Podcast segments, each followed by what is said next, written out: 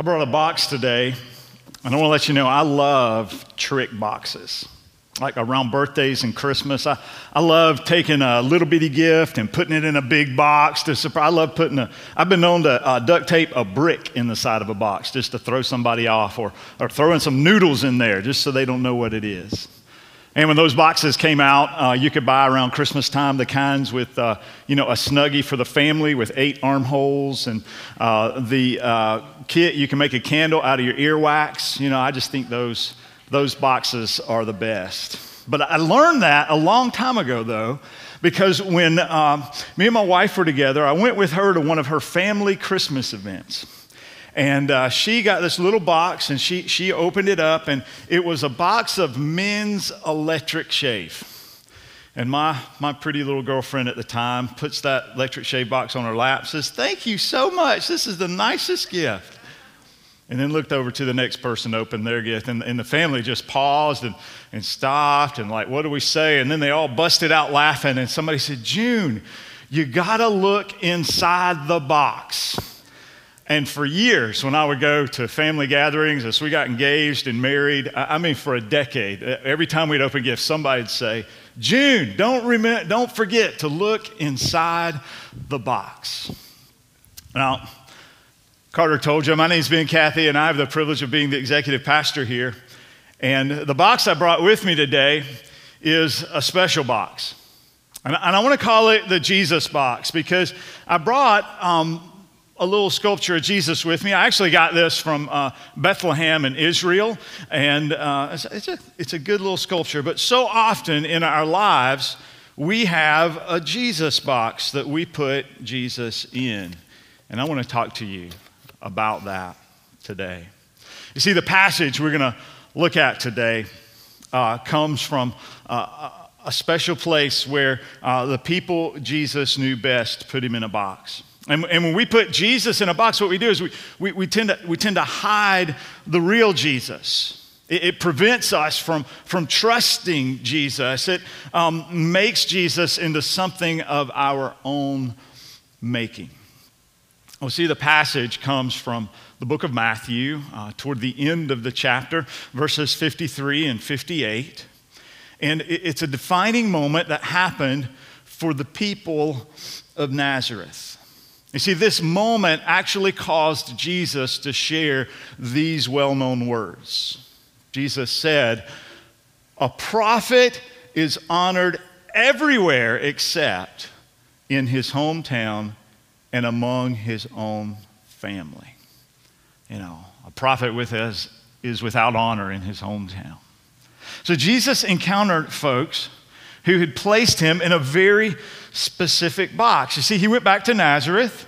He had, he had been in ministry for a little while, and he went back to Nazareth. And one of the things he did was go to the synagogue and began to teach. And at first, it said that the people were amazed, and, the, and, and they, they were amazed by his wisdom and, and the reports of his power to do miracles. But then things immediately turn.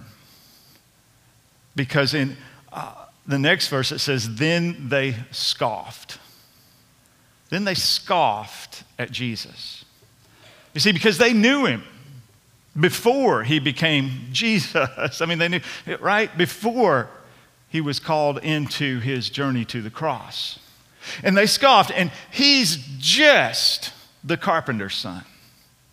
And we know Mary, his mother, and his brothers, James, Joseph, Simon, and Judas.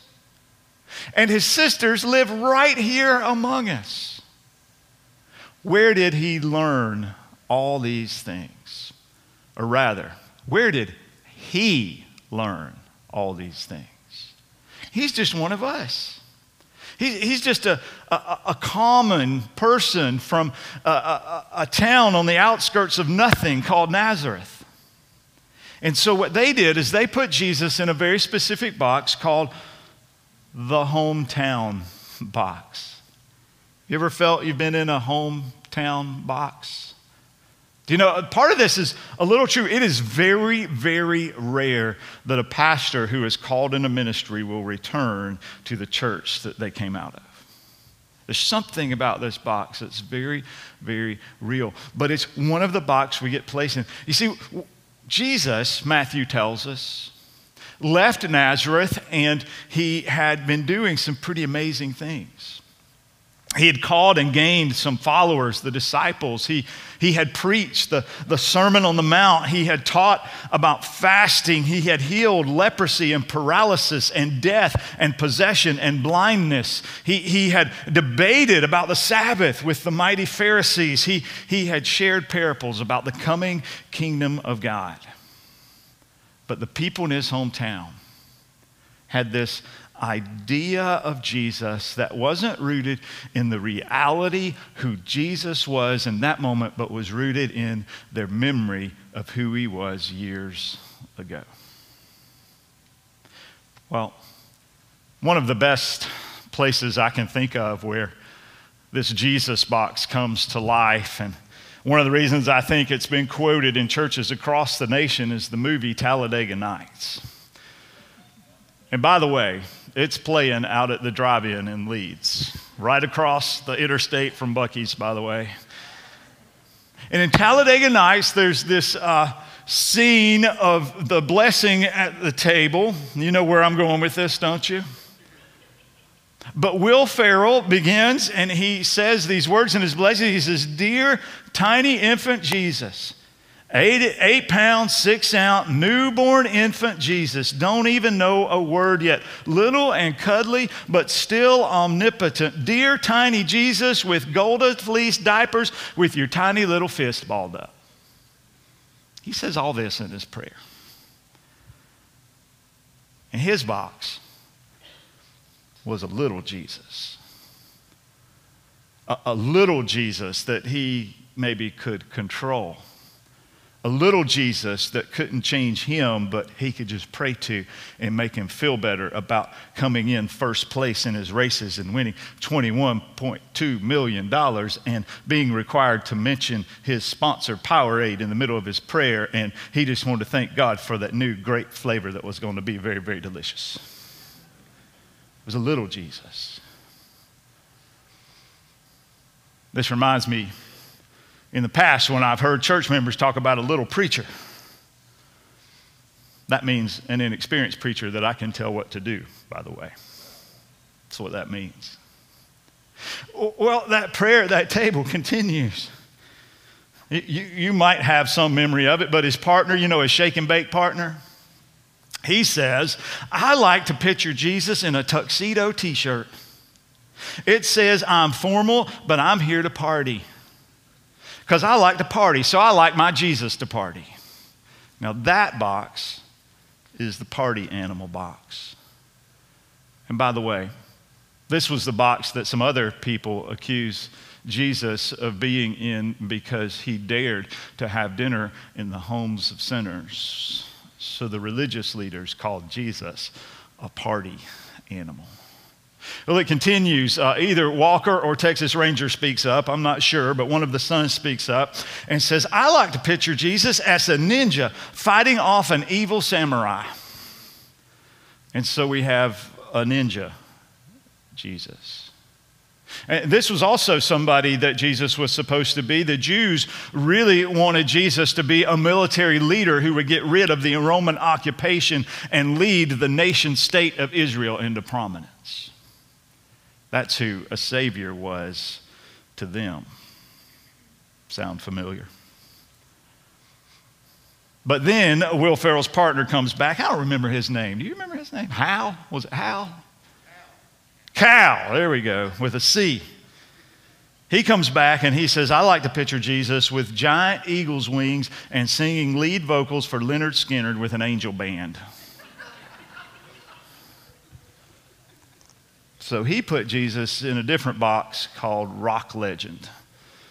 This one is not in the Bible.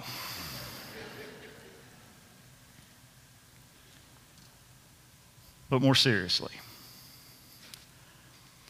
just, uh, that, that prayer rang true to us because we know what that's like. And, and we have some, some boxes that we put Jesus in as well. T- tell me if any of these boxes ring true to you. There's the cable news box. Ooh. There's the politics box. There's the success box. Jesus, uh, at $21.2 million, thank you, Jesus, right? There's the cause box. So many causes are so good, but they're not ultimately the cause of Jesus Christ. There's the perfect life box that my family would be put together and happy and joyous and cool and stylish, especially on social media. There's the comfort box. Isn't Jesus supposed to be the one who gives us peace and comfort in our life and nothing's ever going to go wrong? There's the guilt box, and that's the stuff that I do. There's the shame box. That's the stuff that's been done to me There's the regret box. The time when I made the decision that I shouldn't have made, and I know it. And as I look back, I know it was the wrong one. There's the sin too big box. My sin's too big for me to ever be a real follower of Jesus, for me to ever really see Jesus. There's the done that box. You know, some of us have been getting vaccines lately.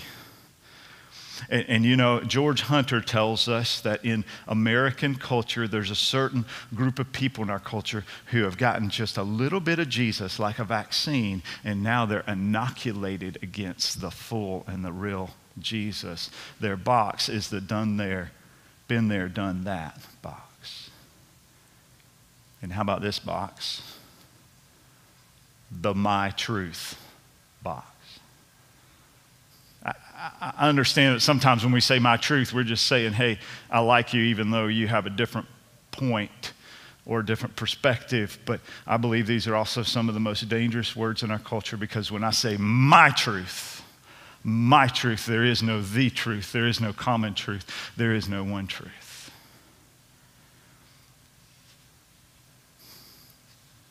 What is your Jesus box labeled? Did any of these ring true? Is there another one that, that, that filters, that covers, that hides Jesus, that makes the fullness of Jesus in our lives somehow less full? That makes us create Jesus in an image that we want Jesus to be in instead of Jesus creating us in his image? Well, here's what happened when they put Jesus in that hometown box. The beginning of verse 57. Now, these are the people who knew him when he was a teenager. And they were deeply offended and refused to believe in him. Wow. You see, the Jesus box causes a couple of things. The, the, the, the, Jesus box has consequences in our life. And, and, and, in fact, this box, this, this whatever we cover this box with, and when we hide Jesus, may be the biggest defining moment in our life. You see, the Jesus box causes us to be deeply offended. By what? By Jesus. You catch that? Whoa. That. you see, Ricky Bobby needs the real Jesus. Cal needs the real Jesus. Little Walker and Texas Ranger need the real Jesus. Grandpa with his hurt leg needs the real Jesus. And his smoking hot wife need the real Jesus, right? Not something else. See, it's Jesus that said, I'm the bread of life. It's Jesus that said, I'm the light of the world. I'm the door. I'm the good shepherd. I'm the resurrection and the life. It's Jesus that said, I'm the true vine. It's Jesus that said, I'm the way, the truth, and the life. No one comes to the Father except me. It's Jesus that said, Go, your sins are forgiven. It's Jesus that said, Love your neighbor as yourself. It's Jesus that said, Love the Lord your God with all your heart, mind, soul, and strength. It's Jesus that we need, not one of these other things we're all tempted to cover him up with. Will we, the challenge to us is that we would humbly embrace and pursue Jesus instead of being secretly offended by him and only picking the passages of scriptures and the narratives that are comfortable to us. Keeping Jesus in a place of our own making, missing Jesus, missing trusting in God through Jesus, missing the new life that Jesus wants to bring to us. Well, the Jesus box caused something else in his hometown. It, it caused them, they refused to believe. Now, the, the root Greek word of, of, of believe is the word pistis. And pistis is sometimes interchanged. It's used for belief and it's used for faith in the Bible. And, and it's not about a mental agreement, or that's not where it ends. It might start that way, but it's about responding to God. It's about trusting God. It's about a, a full commitment to follow Jesus. Belief is not I believe on Sunday morning. Belief is I tell the truth when a lie is more convenient. I, I love when I feel like hating.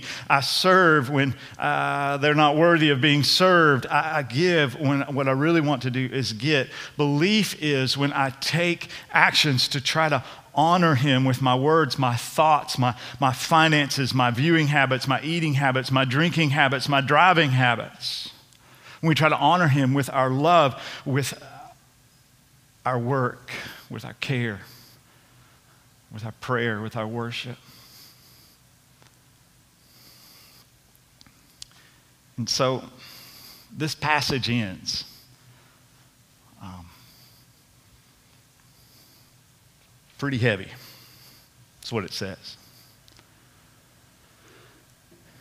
And so, in Nazareth, his hometown, and so he did only a few miracles there because of their unbelief.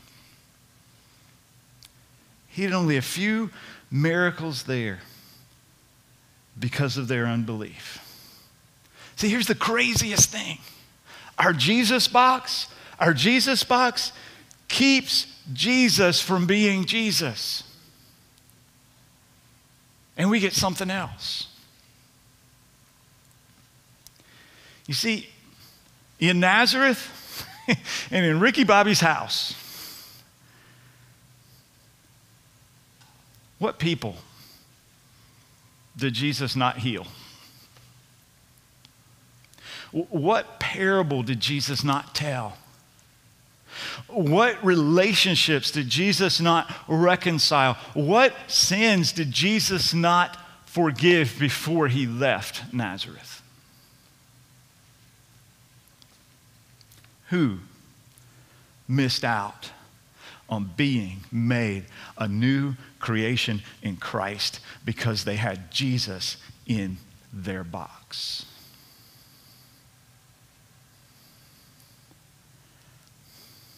Me speak briefly also to our church as a family. As I look around and, and I see churches that are alive with Christ, one of my pastor friends used this phrase, I'll never forget it. He said, That church was thick with the Holy Spirit. Isn't that a great phrase? Uh, when I look around and I see churches and, and, communities of faith that are really making a difference in the world, when I see that they are enthusiastically inviting their neighbors to follow Jesus, when I see that they are equipping each other to follow Jesus more deeply, when I see that they've moved beyond sort of that human expression of being together into that spiritual expression of working with God to bring God's kingdom to earth, when I see that, I think I see people who are working together to pull off their labels, to get Jesus out of that box, not to lean into whatever that is, but to humbly come before Scripture and come before each other and come before God in prayer and say, God, what's your will? Not mine, but yours. Not my heart, but your heart. Not my idea of what the future is, but your future. And how about you?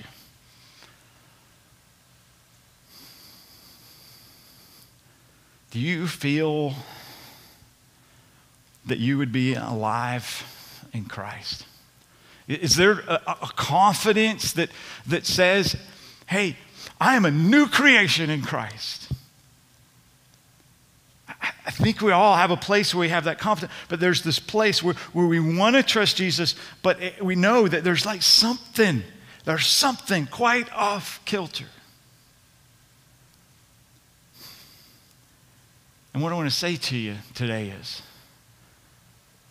get Jesus out of whatever box he's in. Humbly pursue Jesus for who Jesus is. You see, because Jesus makes us free. Jesus gives new life. Jesus forgives our past. Jesus gives us hope for the future. And we really have a choice. We can lean into the life that my truth gives. We can lean into the life that been there, done that gives. We can lean into the life that my sin is too big gives. We can lean into the life that regret gives, that shame gives, that guilt gives. We can lean into the life that comfort gives. We can lean into the life that a perfect life would give. We can lean into the life that a cause would give, that success would give, that politics would give, that cable news would give. We can lean into that life. We can lean into that life that a rock legend would give or that a ninja warrior would give, or that a party animal would give, or that a little bitty Jesus that we can control give. We can lean into a life that our hometown gives, or we can pursue Jesus for who he is and let him out of the box. I just want to encourage us that this final song would be our prayer today. As God would lead. Will you stand and sing? Amen.